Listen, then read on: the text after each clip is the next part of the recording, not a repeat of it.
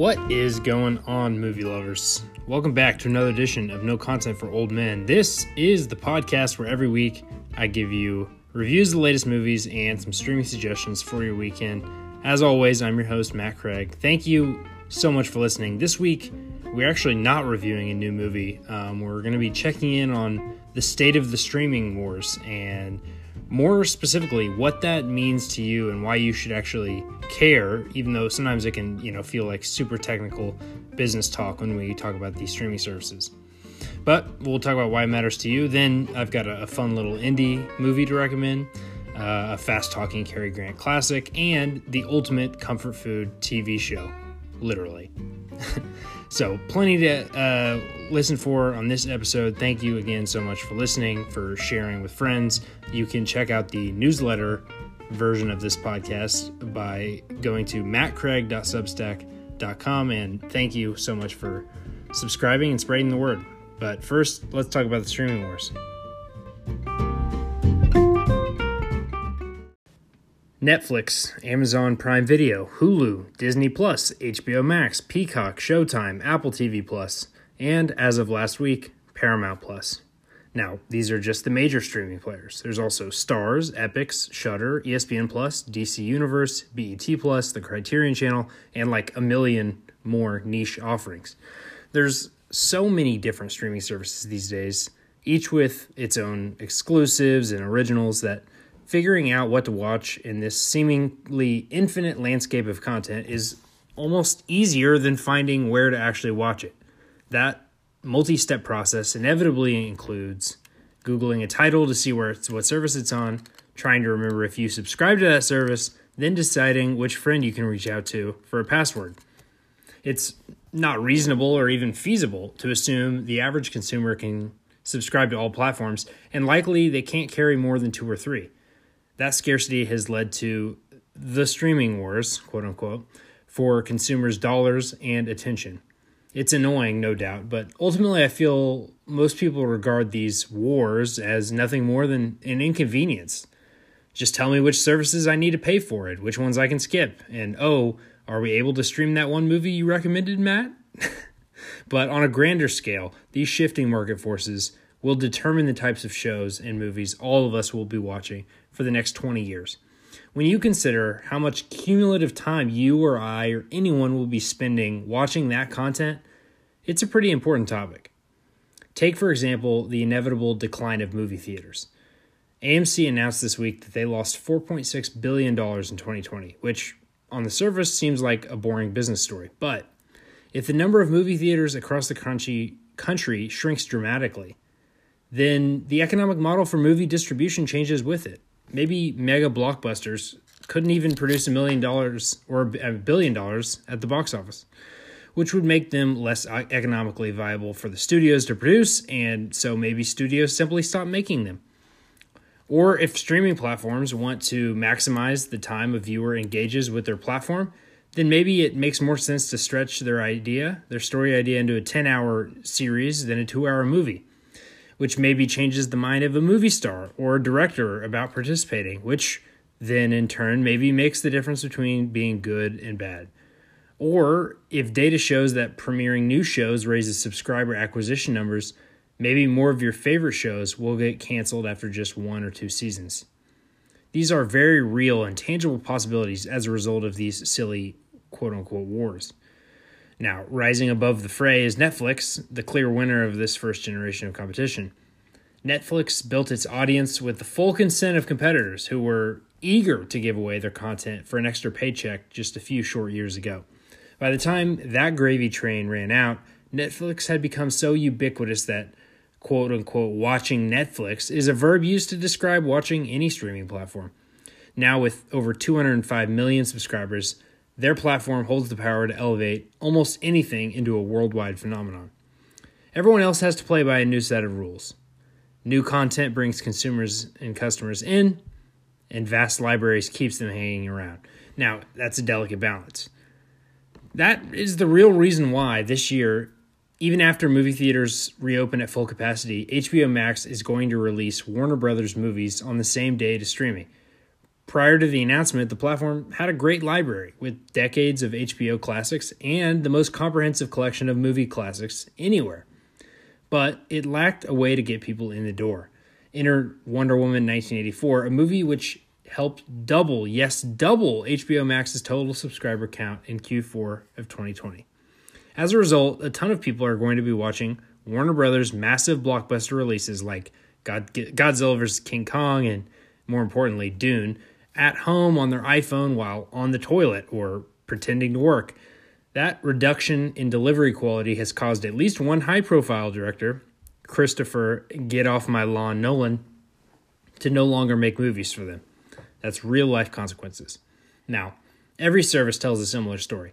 Disney Plus shouldered its way into the rotation by branding itself as a can't miss product for children, amassing 100 million subs at a record speed. Then they became ground zero for the revival of the Star Wars brand and the launch of the new phase of the Marvel not so cinematic universe. Peacock may have become a legit contender had it launched with its intended package of Olympics coverage, and until the pandemic nixed that, Hulu has live sports, as every commercial break for a basketball game this March will remind you, and signing up for NFL coverage is the only reason I stumbled through the back door this past week into Paramount Plus.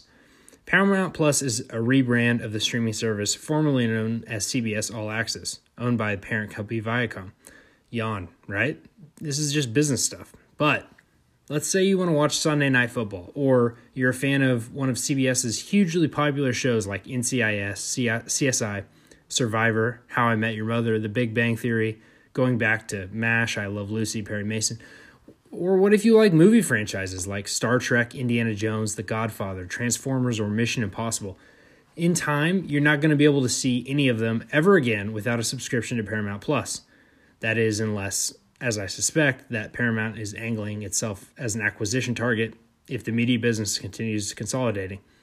That's kind of depressing, right? But perhaps not as depressing as the fact that Paramount's subscriber acquisition strategy consists of pimping out its gold mine of 1970s era prestige titles like The Godfather, Grease, Love Story, and Fatal Attraction into new series, and commissioning revivals of long dead shows like Frasier, Rugrats, iCarly, and anything else capable of conjuring the tiniest bit of nostalgia. Navigating the landscape has never been more difficult, and it's only going to get harder.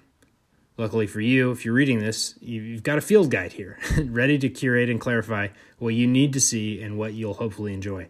With that said, most of the recommendations for this newsletter are going to come from Netflix, Hulu, and HBO Max, which would be my personal top three streamers.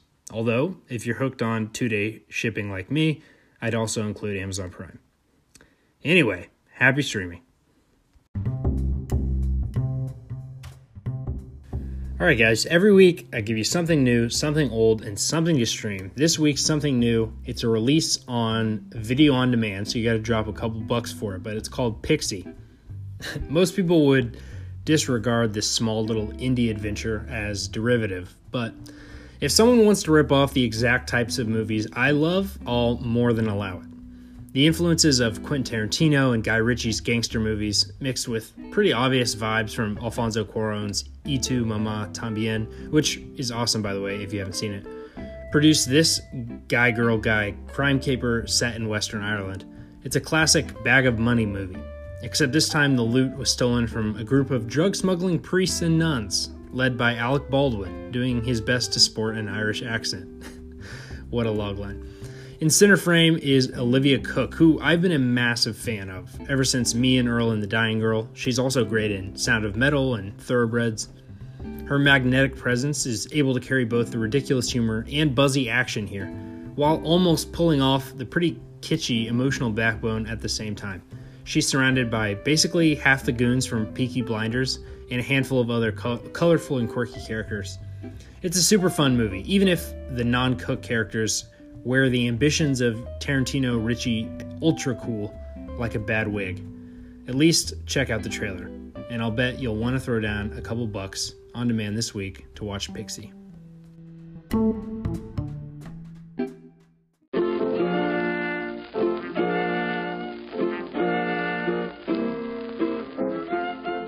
All right, something old this week I'm talking about His Girl Friday. It came out in 1941 and it's now streaming on Amazon Prime. Oh, you thought Aaron Sorkin's dialogue was fast.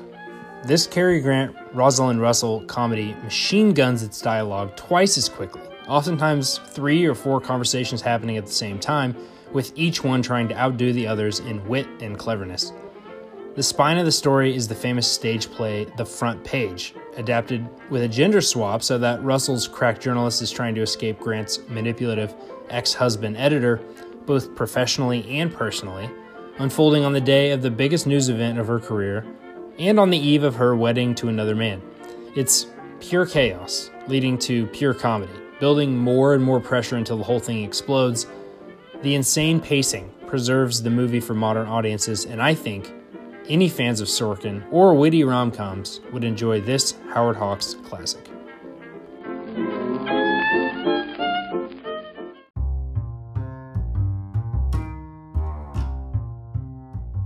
Something to stream this week Stanley Tucci's Searching for Italy, and you can find it on CNN's CNN's website. The pandemic has given rise to the term virtual tourism, a trend I was eager to make fun of until this past week when Stanley Tucci's travel show, quite literally, brought tears to my eyes. Italy's food and culture is an enthusiasm of mine, and the overwhelming presentation here is so bellissimo that it made me want to restart my Italian lessons on Duolingo and look up plane ticket prices on Kayak. Fans of Anthony Bourdain would offer the critique that this show approaches every city, dish, and person it meets with rose colored glasses and a good 70% of a given episode is Tucci reacting to every piece of food he puts in his mouth as if it's manna from heaven. Still, every bite looks like it is that good, and the show is more comforting, comforting than an authentic Roman bowl of cacio e pepe. Che bello.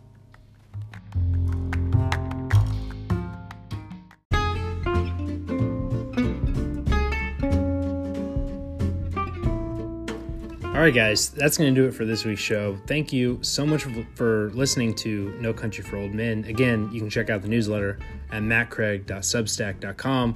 Over there, I also broke down a trailer for a movie called Bad Trip, starring Eric Andre, Tiffany Haddish, and Lil Rel Howery, and kind of kicking off this new wave of hidden camera comedies uh, in the wake of Borat, which looks like it might literally be nominated for Best Picture, which is pretty incredible. Um, next week's show, we're definitely going to be talking about uh, the Oscar nominations, which are on the doorstep. And who knows? I don't. I think less people know what's going to happen in, than in uh, other years. Also, of course, I still have to see News of the World. Uh, that's going to be coming out on VOD rental soon. Uh, so I am waiting for that one. I think I've seen pretty much all the other Oscar movies, so I, I would say I'm pretty ready in that regard. And then we're gonna get to the dark days when not a lot of good movies are coming out, and we're gonna have to get a little creative uh, with episodes. But as always, guys, thank you so much for listening and watching and sharing and spreading the word. Until next week, I guess I'll see you at the movies.